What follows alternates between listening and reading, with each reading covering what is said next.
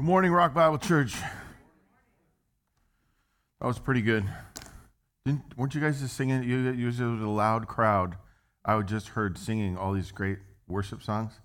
But then I come up here, good morning, Rock Bible Church. Mm. Mm. Turned into zombies. good morning, Rock Bible Church. Good morning. Still, anybody still recovering? I feel like I'm still at the at the taco dinner last night, just having such a great time. So many uh, great people. Um, you know, you know what stood out to me last night was the smiles. Just people smiling, laughing, having a good old time, and uh, and then we raised some uh, great amount of funds. I believe we're over eleven thousand, something like that. So, um, and I won some cupcakes. So there you go. One guy, one guy just outright wrote a check. Not not to attend, not to get a item. He just wrote a check. Um, and so I'm just super thankful and want us to be mindful that uh, when we do things, especially as a church body, it's complicated. There's many pieces, moving parts, and a lot of a lot of ways to be involved. So I'm I'm thankful and grateful for that. Um, uh, Brett made an announcement about these little wristband things. I, I would hope that you would take one of these and use it as a way to remind you to pray for this. I was kind of struck last night. I had a moment where you know there's people everywhere, but you're alone, right? And I was looking at the screen in the clubhouse, and they were showing um, videos of past builds and people on work sites and the, and families, and I, I had a just a quick little moment where I started to lose it. I pulled it together and went and bid on stuff, but um, it was it was a reminder. You know, there's families God's preparing for us to go see in a few months, and then a few months after that, we're going to see another family. And um, you know, who who knows their condition right now or what they're living in? We're about to go through the winter season and we'll see them after that in the spring when everything's happy and we'll come down there with our donation money and such and joke about tacos and the whole thing but it, it is a reminder of why who we are and why we exist. We're rock bible church christ-centered biblically based compelling ourselves and others to christ in casual ways that welcome all to worship be in a community that serves a greater community. Amen? Felt that last night, feeling it today. I'm a little, little weird today, a little emotional maybe. I don't know. Uh, very excited, but I want to help some of you that uh, were not involved last night. Uh, it slipped the mind, or you didn't feel like you had the money to bid on anything, or whatever, and you, you're just you have soul crushing guilt right now uh, that you weren't involved. grab something off that uh, cactus thing, or come talk to us. Find other ways that you can uh, help and be involved. I mean, even a, a, couple hours helping us load in the vans when we leave. There's other things you could do to be involved, and we would love to, for this to be a, a full family event. Uh, even the ones that are staying home to take care of important things. Amen. All right. Uh, let's get jumping. Uh, I will say before we do that, I just, um, you know, shameless commercial. Uh, we had our highest attendance at men's Monday night group Monday, uh, 18 guys. Um, so Doug's going to buy another backyard. so, no, uh, so it, it, was really pretty great. So if you're interested in that, come come see us and we'll we'll get you involved. Um, Romans chapter 11. We're gonna, we're going to finish up uh, chapter 11. We got 12 verses this morning, and um, something kind of new for this book a little bit. Um, we're we're going to build on a concept we we hit last week, and this whole idea of does God cause us to stumble? We're gonna we're gonna hit that, not to fall, but to stumble. He does. We're gonna get into that in just a minute. Let's pray um, and ask the Lord to be over all this. Lord, thanks for why we're here. That's you. And there's many ways to be here. And so worship, to read your word, to have fellowship, to serve, to give, to pray, so many different ways. Ask that you would draw us into that, especially this passage this morning as we are about to read, and may it clarify a little more for us who you are, who we are, and how we fit together. Bless this time, Lord. Thanks for last night, what's coming in our future. Uh, thanks for Christmas on a Sunday this year.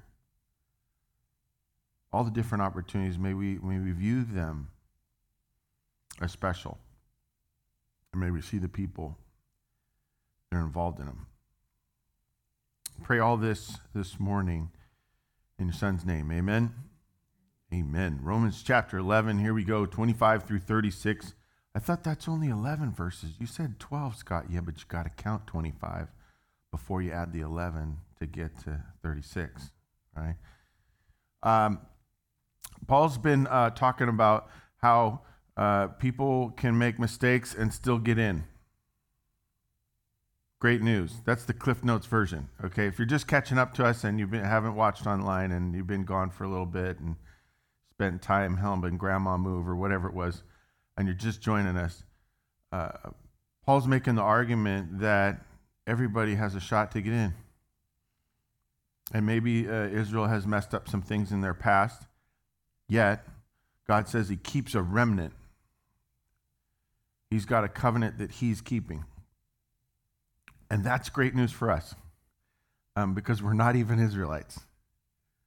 Yet, if He's a God who lets us make mistakes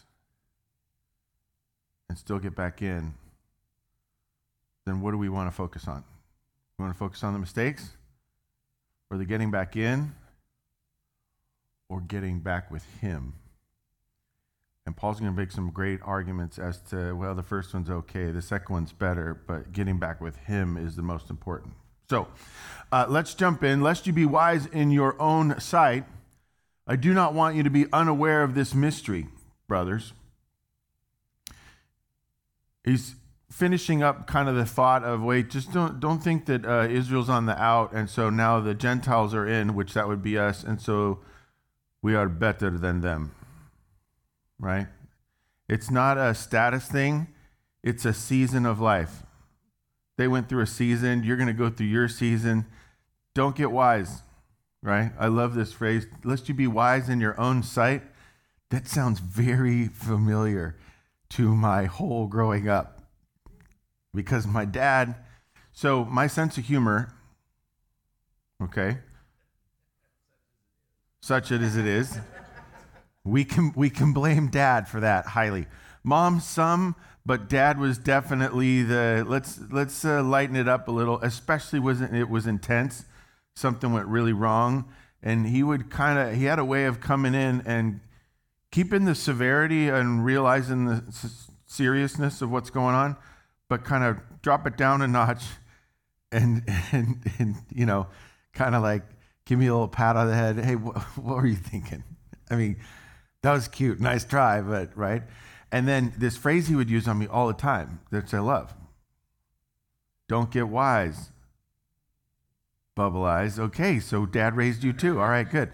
Um, he don't get wise, bubble eyes, knock you down to peanut size. Understand, rubber band? I, I, that rhyme is still in my head. And he thought it was the funniest thing. He learned it as a kid, and he would use that, and it became this like code for, oh, I did something wrong, and I need to reset. I need to ask forgiveness, make it right, fix it, try again, something. And he would usually laugh a little bit about it. Or I'd ask him a question that was nonsense because kids do that from time to time, right? And his response was, don't, don't get wise, bubble eyes, you know. And um, un, unfortunately for me, I, I, guess I'm the only one on the planet who gets wise in his own eyes. Right? No one else suffers from that. No one ever gets off track. Oh, wait, no, that's the opposite of that. Uh, we tend to come up with ideas, yeah?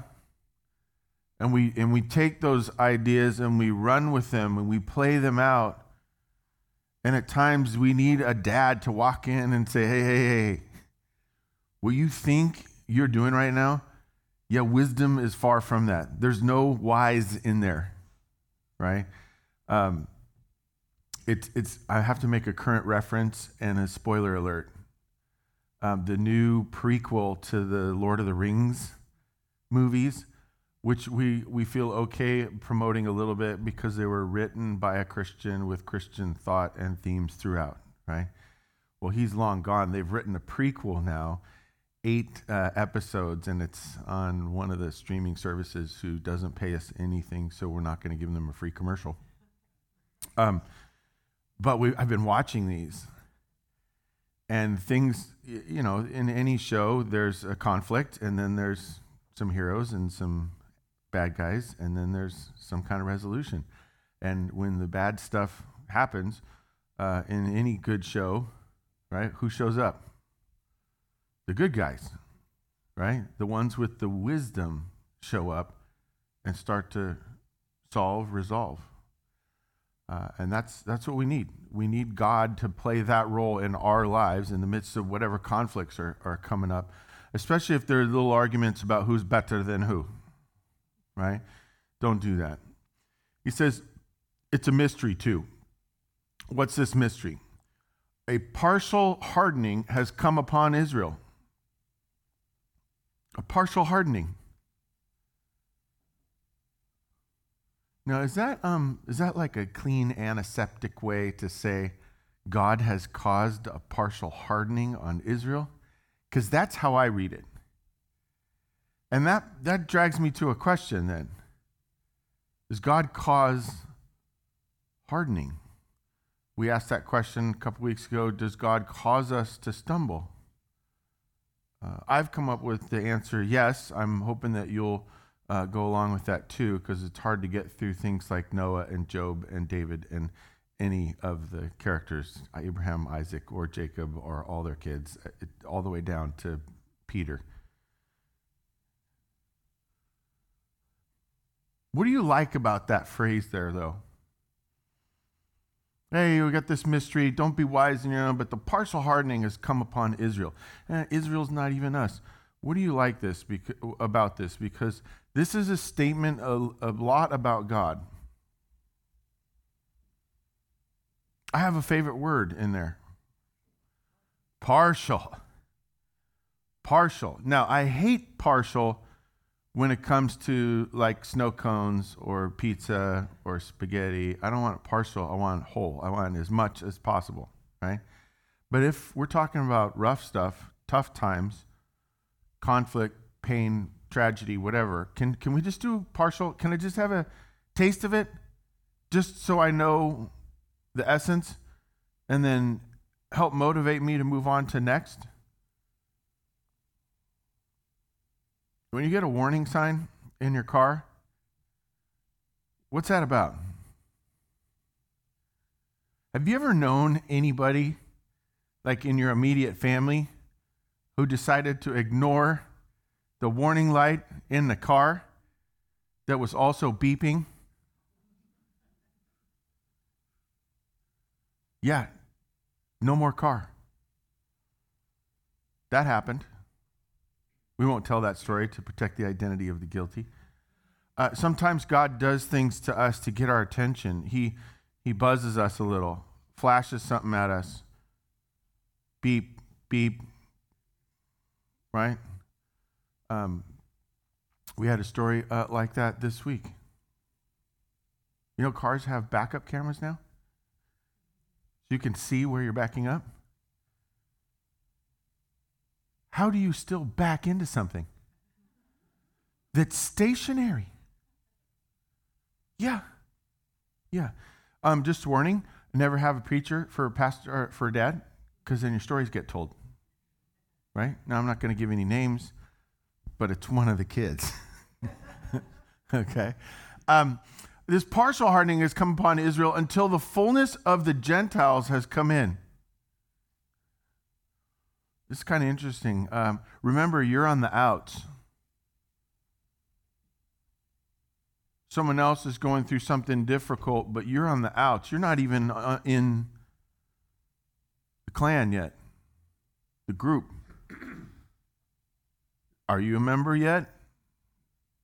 He's basically saying, look, we're going to we're going to try to understand and sympathize with them cuz you got to work on you. So how about rather than uh, focusing on them, worrying about them, how about you figure out how you get a fullness? Because you can be fully out or you can be fully in. Partial's only for hardening and stumbling. That's the only time we do partial. And in this way, all Israel will be saved, as it is written. Eh, wait, wait, wait a minute. All of Israel will be saved. Wait, I thought some, it said just a chapter ago, some will not because they choose not. Children of a promise, they think it's children of a lineage, children of obedience, and we follow the law. And those that do that, they're not getting in. How, how is this? Um, this is a statement about God. And he's saying the people of Israel that are going to follow, that do want in, how many get in? They get all of them in. And then watch this. As it is written, we're quoting um, Isaiah, I believe, uh, 59. The deliverer will come from Zion. He will banish ungodliness from Jacob.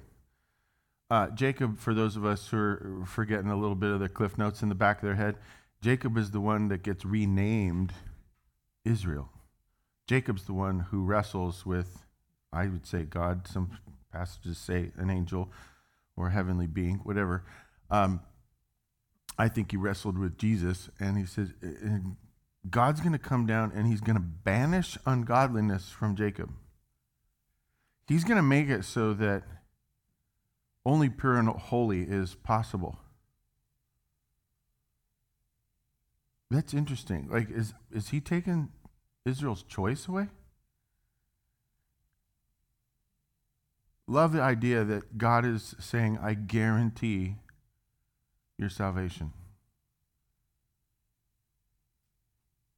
Can he guarantee our salvation? Can he keep me from making choices that are ungodly, put me on the wrong track? He says he's going to do it with a whole nation, a whole lineage of people, a whole ethnicity.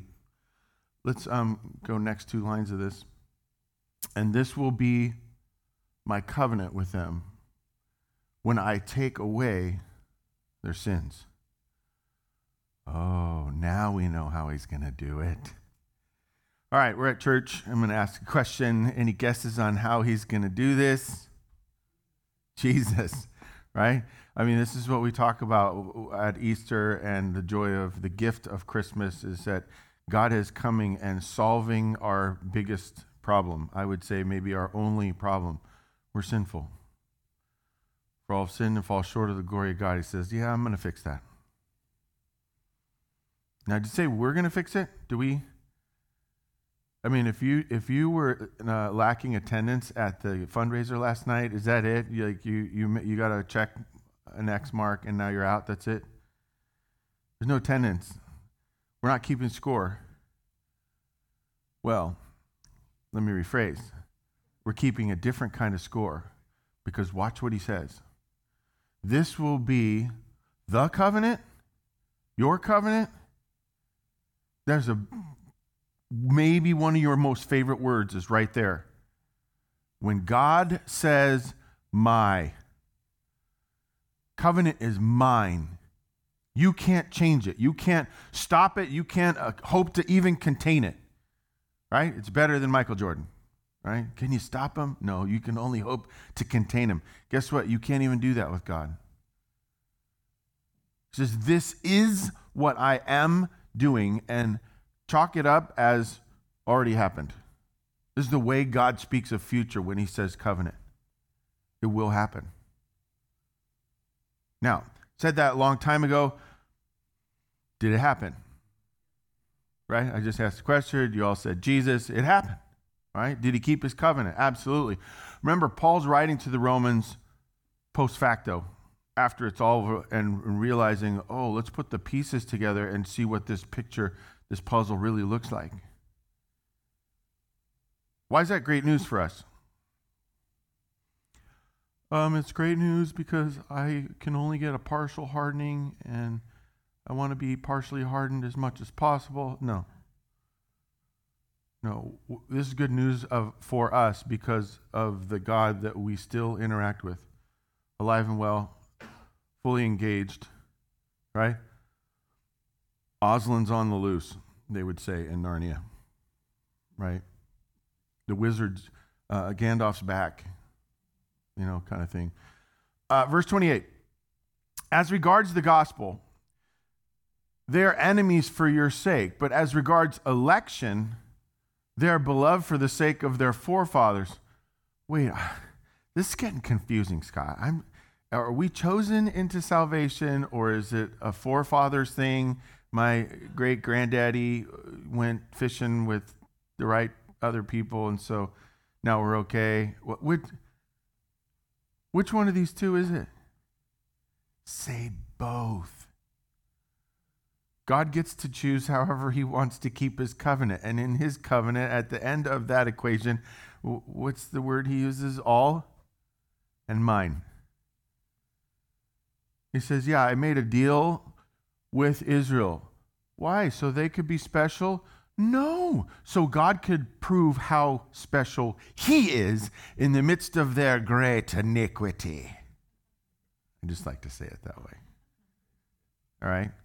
Um, which uh, uh, means great things for you because regardless of the soul crushing guilt that you have about things,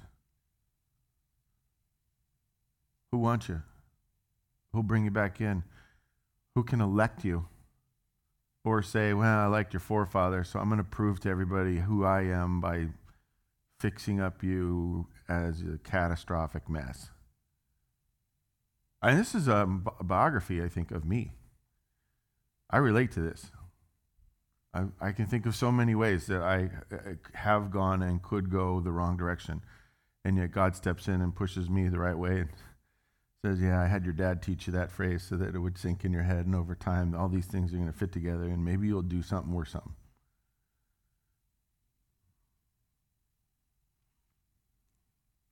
Twenty-nine. For the gifts and calling of God are irrevocable. For the gifts and calling of God are irrevocable. All together now. This is the interactive portion of the morning. Ready? Verse 29. For the gifts and the. Oh, no, we're starting over. We're starting over. Okay? Now, you people at home watching on your TV, you know, I don't know if you're sick or you're traveling, whatever, no excuses. You're saying this out loud too. All right? If you're going to participate in this place, then you got to once in a while do the interactive portion of the morning. Okay? I'm going to read the end of 28 just as a cadence so you can jump in. Okay? Uh, are beloved for the sake of their forefathers. 29, for the gifts and the calling of God are irrevocable. I love, I think because I understand when he says, my covenant. I love that. I think I'm beginning to understand that. The way he says, I'm taking certain things and they're non negotiable and they're good no matter what. I love that concept. Then the little boy side of me says, Great, what does that mean? How do I do it? And so I put on your outline under uh, Romans chapter 11, 26, 25 through 36, gifting and calling what we're talking about this morning. And then I put that verse. For the gifts and the calling of God are irrevocable.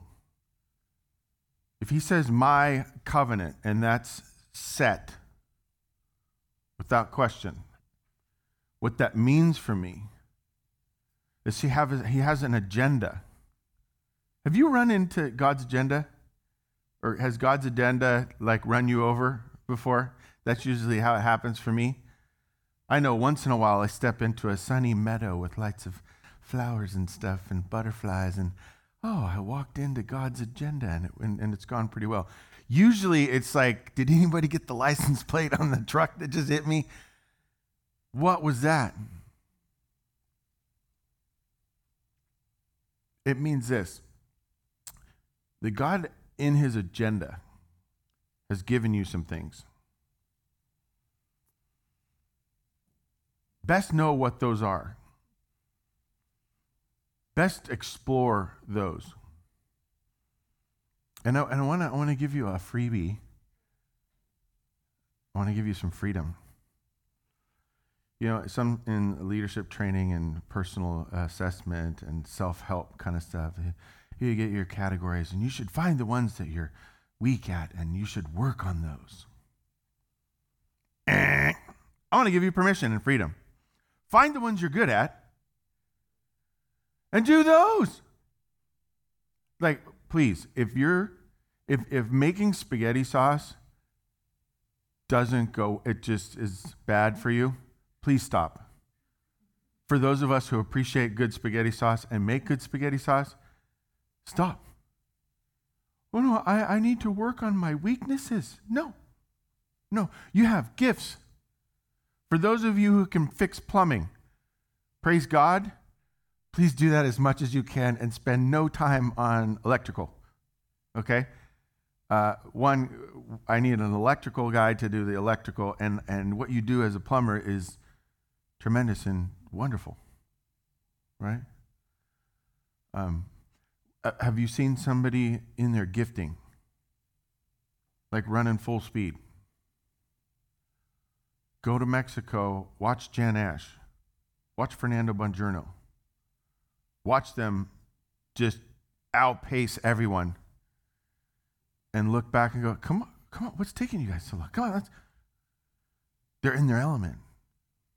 You have that. You have a gifting. You have things that God has blessed you with, cultivated to where you, you're better at that than most other people. And you're better at that than many other things. And it's irrevocable. It can't be taken away. Why does he do that? Why, why does he gift you? He owe you something? Oh, it's about time. I, you know, I've neglected Scott for a while. He's due. Best I, best I pay up. No. Does he need something from you? God needs something from you? He gift you because he needs you for something? No. Think of it as um, you got picked for kickball. Do you, do you remember being on the playground? I think in current school settings and recess and P and stuff, they don't they no longer pick teams.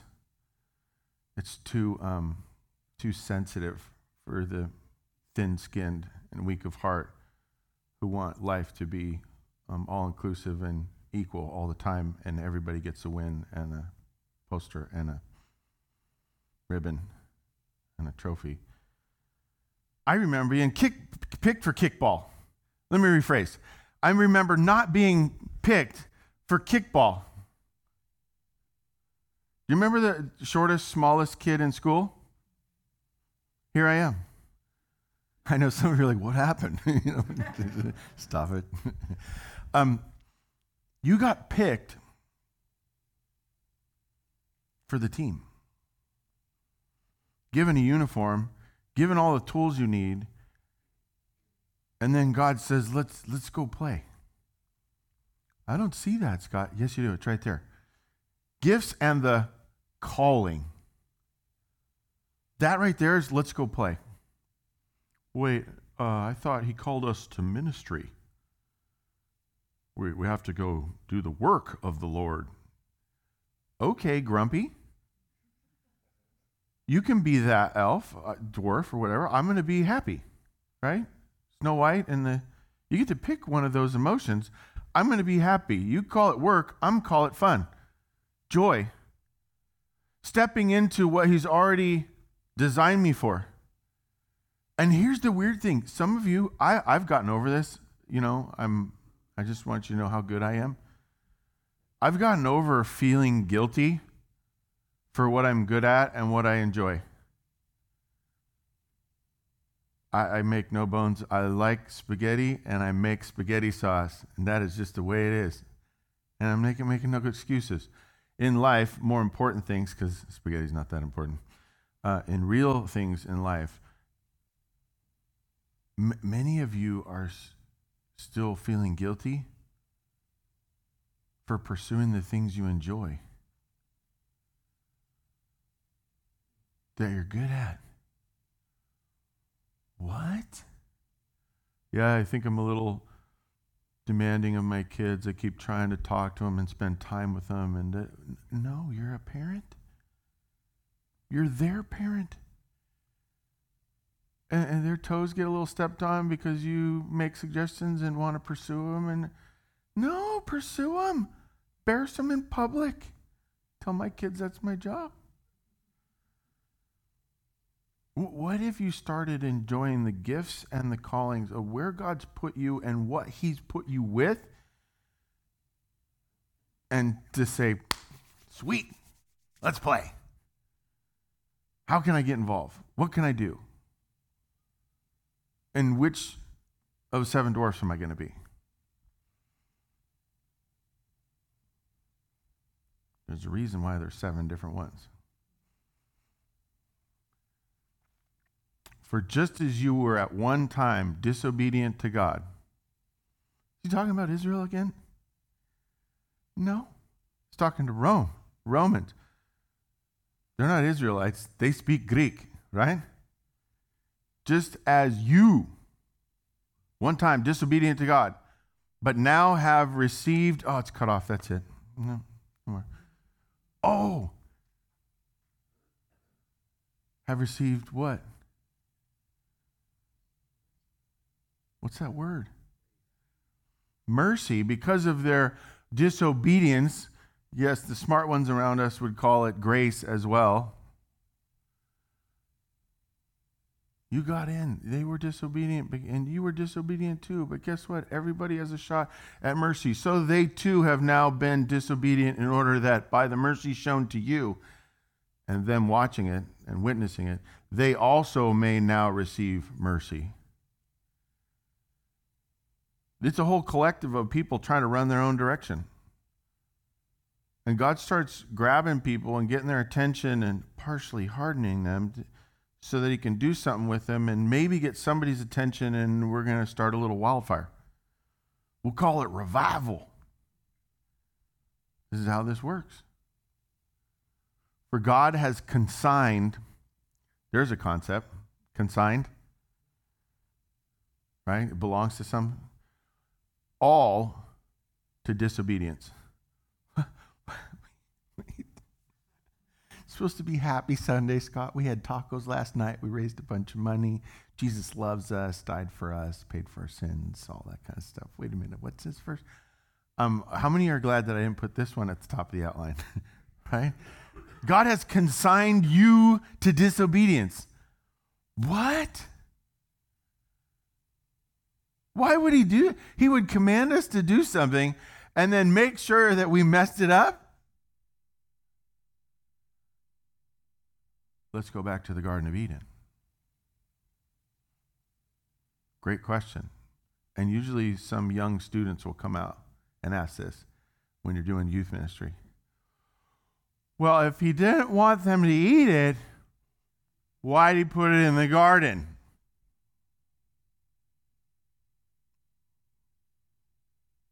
Why would you do that? I know those of you that are parents have set your kids up a few times, right? You tell, hey, no cupcakes before dinner, and then you set one out on the counter. The best one with the brightest frosting, and just and then you stand off to the side or whatever. Now, these days, we can set up remote cameras and all this kind of stuff, right? Some of you are evil and attached like electric shock to it and the whole thing just to see if they'll, right?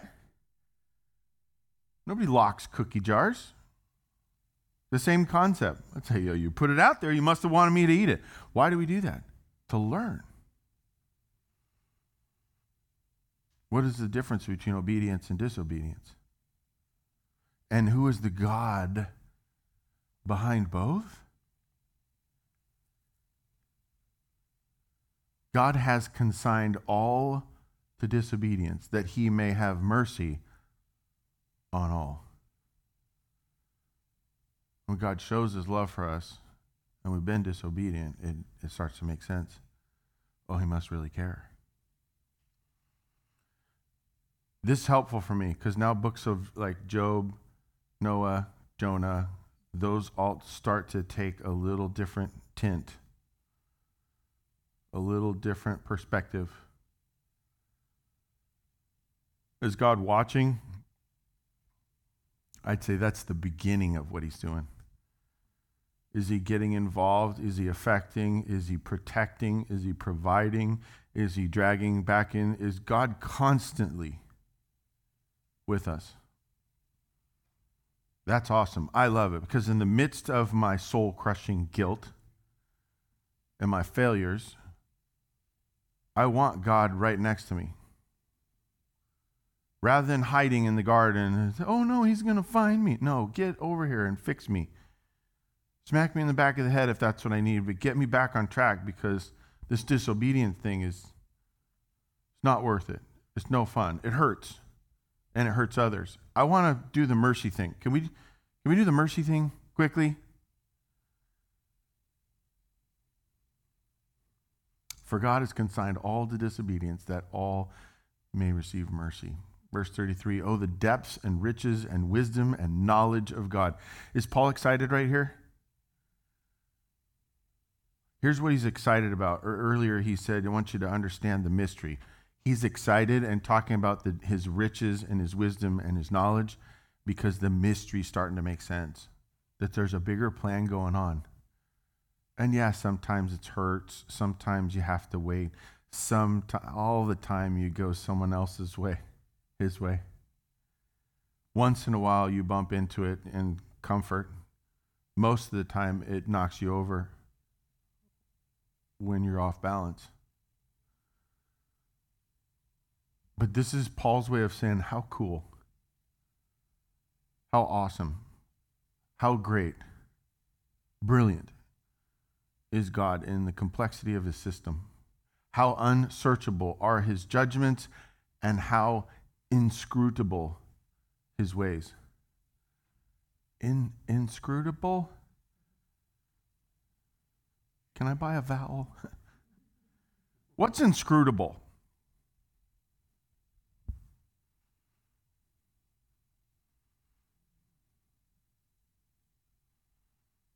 It means you can't screw it up. Inscrutable. Not screw it up. That's the that's today's definition. You can't argue with it. There's no flaw in the logic. It's inscrutable. It's perfect. The way he does stuff is ah, magnifico. How great is that? Verse 34 For who has known the mind of God? Is that a real question? Or is it a Socratic question? Who has known the mind of God? What's the implied answer? No one. Okay. Or who has been his counselor? Does anybody give God counsel? or who has given a gift to him that he might be repaid? I'm going you a little bit earlier did, did he owe you something? It's because I knew that was coming, that verse. I read ahead every week. It's my way of cheating. Um, what's the point of this quote? God's God and we're not. God has a plan and we don't. What, what do you mean? I have a plan. I'm going to study this and get this degree. I'm going to work at this type of discipline in this industry and I'm, I'm going to get married. I'm going to have kids. I'm going to do this. Yeah, that's it's not a plan. What do you mean? It sounds like a great plan especially if I have a decent car, a couple zeros after my salary. I mean, it's a great plan. No, it's not a plan. Scott, that's the definition of a plan. How can you say it's not a plan? Because there's only one plan. You have ideas. You're wrong. No one knows the future. Nothing you do is inscrutable. There's one God, one judge, one lawgiver, one plan who's in control of all things. And he says, This is my covenant, and anybody can be in. My covenant. How do we make plans then? I mean, if they're, if they're not real plans, because they won't happen. They might happen like that, a little differently, but God's going to do them. Then how do we make plans? Gifting and calling. What are you good at? What do you enjoy? What can you go do with it? Well, how do I know that that's the Lord's will for my life and the path that He has set before me? He gifted you with the stuff, made you like it, and then He's opened some doors. Walk through them. Walk through them. Verse 36, last one. For from Him, who's Him? Should be capitalized, shouldn't it? Who's Him? Uh, who's, the, who's the topic of the whole Bible? God? Okay. For from God and through God, it comes from Him and it comes through him like he makes it happen she starts it he makes it happen and to god the end result is for him are a few important things. Just the stuff that i don't have time for.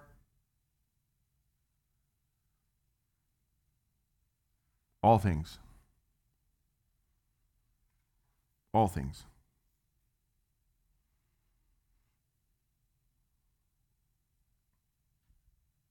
I don't know why this weirds me out, but I bought something the other day with cash. And the change was exactly $2. Two single paper bills.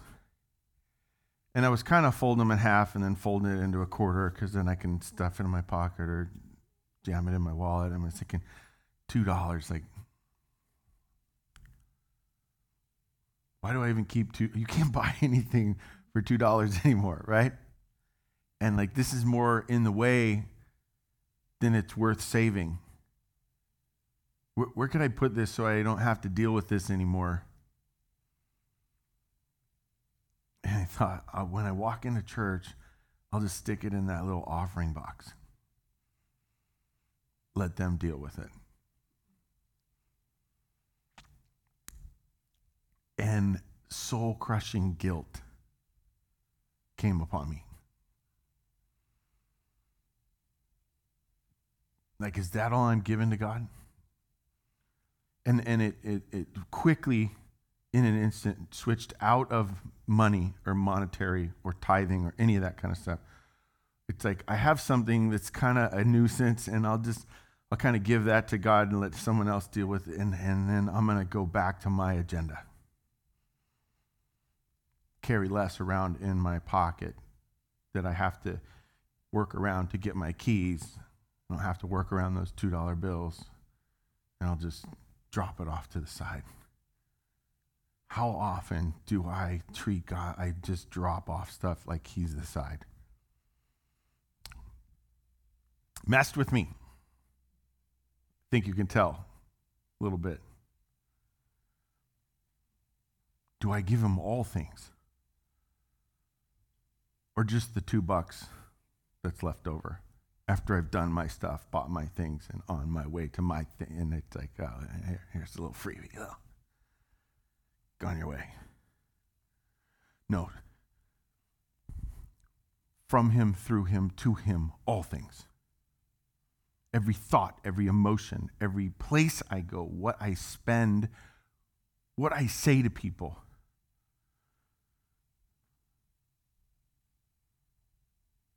what will that do? How, how I respond to my kids, the person that cuts me off,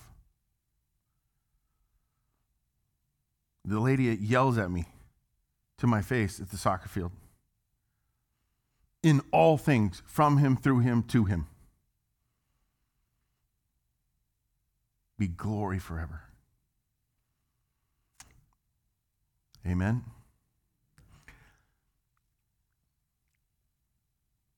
Is that a statement or an equation? Ooh. May the Lord bless the reading of his word. Amen. All right, let's let's It was a rough sermon week. I imagine some of you kind of wonder, what does that even mean? Eh, let's not get into it. It just was a rough sermon week for me. Let's look at the first thing out of this. Um, in our gifting and calling and looking at ourselves rather than others and then focusing on God, we must make ourselves aware of the irrevocable covenant. We have to constantly be reminding ourselves that there's a covenant going on. It's beyond my covenant, my actions, my commitment. How, how obedient was I? How faithful to the covenant was I? This eh, part of what God has done with us and every generation preceding us and until his son returns and we go to heaven. He's proving to us that we will never be able to keep the covenant. And that was never the agenda. The agenda is I will be your God and you will be my people. You will follow me poorly, and I will love you indefinitely, irrevocably. No matter how bad you think you made it, it's never bad to him. I want you to think about it that way. Make yourself aware, in the midst of stuff that goes on, make yourself aware that it's not that bad. It's better than you think. Absolutely, maybe even it's fine. What, what is there that God has yet to be able to fix? What, what can He fix? What can He make good? What can He make fun? Even math homework. right? He can take anything and does take everything and he works it. He's spinning on something. Irrevocable. What's that mean? It's like that unscrutable word, right? I don't know, Scott. I never used that word on purpose. It, it can never be taken away. You can't argue with inscrutable. You can't change or take away irrevocable right? It's there no matter what. How does it change your actions? And I was thinking, I was reading 29 as like a justification for 27. These verses, the gifts and calling of God are irrevocable. Great. And then what's that mean? 27 becomes even more important. This will be my covenant with them when I take away their sins. I'll take my son, have him go to the cross, die for you. Why? So I can make sure this is irrevocable. I can prove to you yet again in another way, maybe the ultimate way, or maybe the best way, whatever. And I'm going to keep pounding this into your heads till you finally get it. Praise God for pounding us in the head. Make yourself aware of the irrevocable covenant. This, this should change uh, your actions the way you think about things as you move through your course. I'm going to make it to the end of the course. What condition do I want to be at the end of the course? And so, how will it affect what I do in this day with that person, with this resource, whatever? You ever had a weird interaction with somebody, and then years later you find yourself working with them? Isn't that weird? That's called partial hardening. Difficult. If you're aware of the irrevocable covenant, every person you interact with becomes a value. I know that's difficult sometimes, especially for me. Uh, number two, uh, disobedience is never final. I think part of what we do at church is we change thinking, we redefine things per biblical value. Um, first and foremost, God. we define God, we explain God, we look at God based on biblical understanding, like biblically based, right? To, to change, clarify our thinking. I think that's true about other ideas. Our soul crushing guilt, our core values. For some of us, our thinking and disobedience has to change. Okay, great, you messed up. Where do you want to go from here? Let's stop having it be final. Oh, this defines me. When I was young, I did this, and I'll never get. I, I you know. As as if you're that important, and your one act was so defining. My mom. So I told you, my dad gives me a lot of my humor. My mom gives me a lot of my logic. Um, she's a licensed therapist. I think I'll say it that way today. But she used to say, like, when I would start spinning on things like that, she'd say, Oh, I didn't realize you were so powerful and important. and I would think to myself, Yeah, I, wait a minute. She's being sarcastic. Get that from mom too. Right? We we have to we have to change our thinking and realize that you're not and never have been so important and central to anything. What do you mean? I'm the leader of my family. I I birthed those kids. I paid for this. I, I solved this at my co- I, I changed the course of humanity. And uh, other people helped. Someone else could have done it. You were allowed to be involved. You're just not that important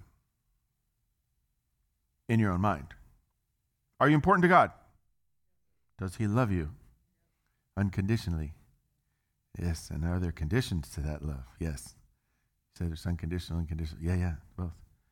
You know, one of the things, one of the conditions of his unconditional love is it changes your condition and how you view your own disobedience. It's a small variable in the equation. It becomes a small variable in the equation rather than the defining variable in the equation. That's huge. You told me God could work with anything, fix anything, heal anything. Are you anything? Great news. Disobedience is never final. So, inscrutable resides elsewhere. Wait, Scott, did you just punch us in the face? Did you just stab us in the back? Yeah. Inscrutable lives elsewhere for you. What does that mean?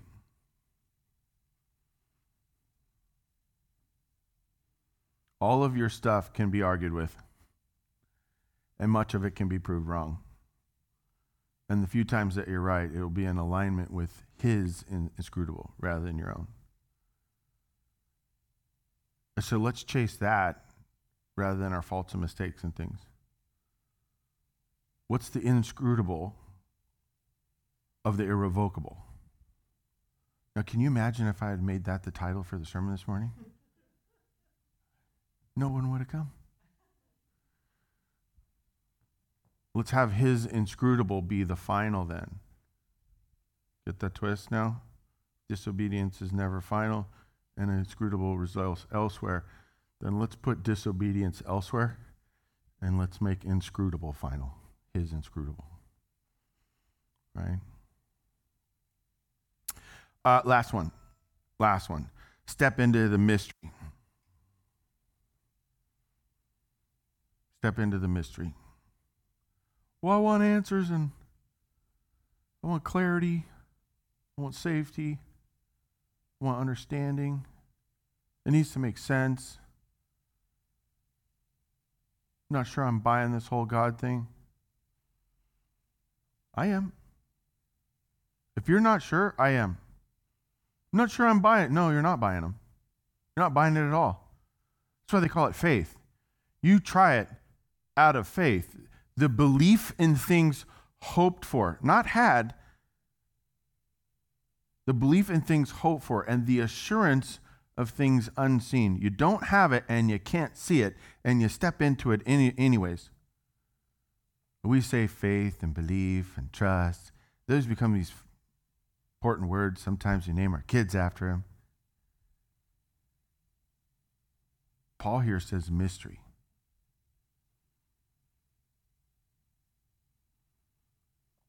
Ever, you ever done something you were, eh, not sure how this is going to go? I think I'll do it anyways. Right? The first time you ate pizza, it looks weird. But you put it in your mouth anyways. Maybe you sniffed it a little. It's hot. I don't know what to do with this. Right? You're walked into a proposal. I don't know how this is going to go. Truer words have never been spoken. How's a marriage or relationship or taking a job? And hey, we'll see how it goes. Hey, let's have kids. There's a mystery. It's still a mystery. I'm an empty nester. I'm supposed to have all the answers now. I have none. Step into the ministry of your parcel, and you all know this word. What is it? Hardening. Step into the, par- the mystery of your partial hardening. Um, what if one of the gifts he gives you is your hardening? That's a great question. Let me follow it by a better statement. One of your giftings is your hardening. He does it on purpose, with purpose. From Him, through Him, and to Him. Well, how does that make sense? Later. And later, when it starts to make sense, you know, you'll say, hmm, yeah, that actually makes sense. I like how he did that. Now, hated it at the time, but now I like it. He's inscrutable. And I hope your response to that point will be, What's he calling me to next? If you've never accepted that he has gifted and called you, you could accept that today. Amen? If you've never accepted that Christ died for you, paid for your sins, you could accept that today.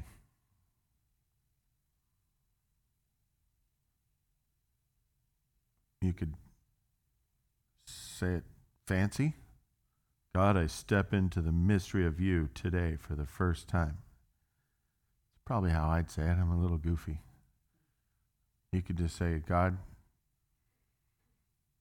I accept you today. Take over. Sink in.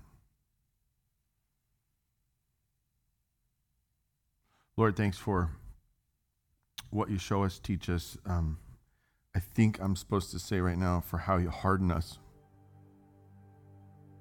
in the midst of how you gift us and call us. And I pray that you would continue to show us, guide us, lead us, protect.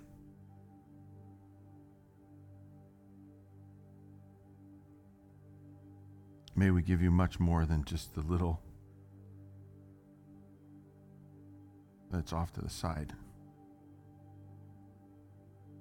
May you get more from us than just our cast offs. I pray for each person here, Lord, how they need, want, could interact with you specifically. Draw them in, Lord. And then show us as a church how to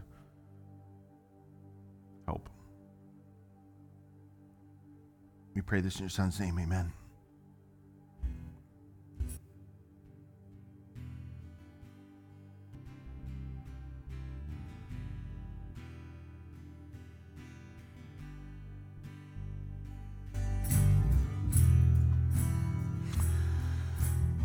May you step into the mystery and enjoy it. Amen. Go with him.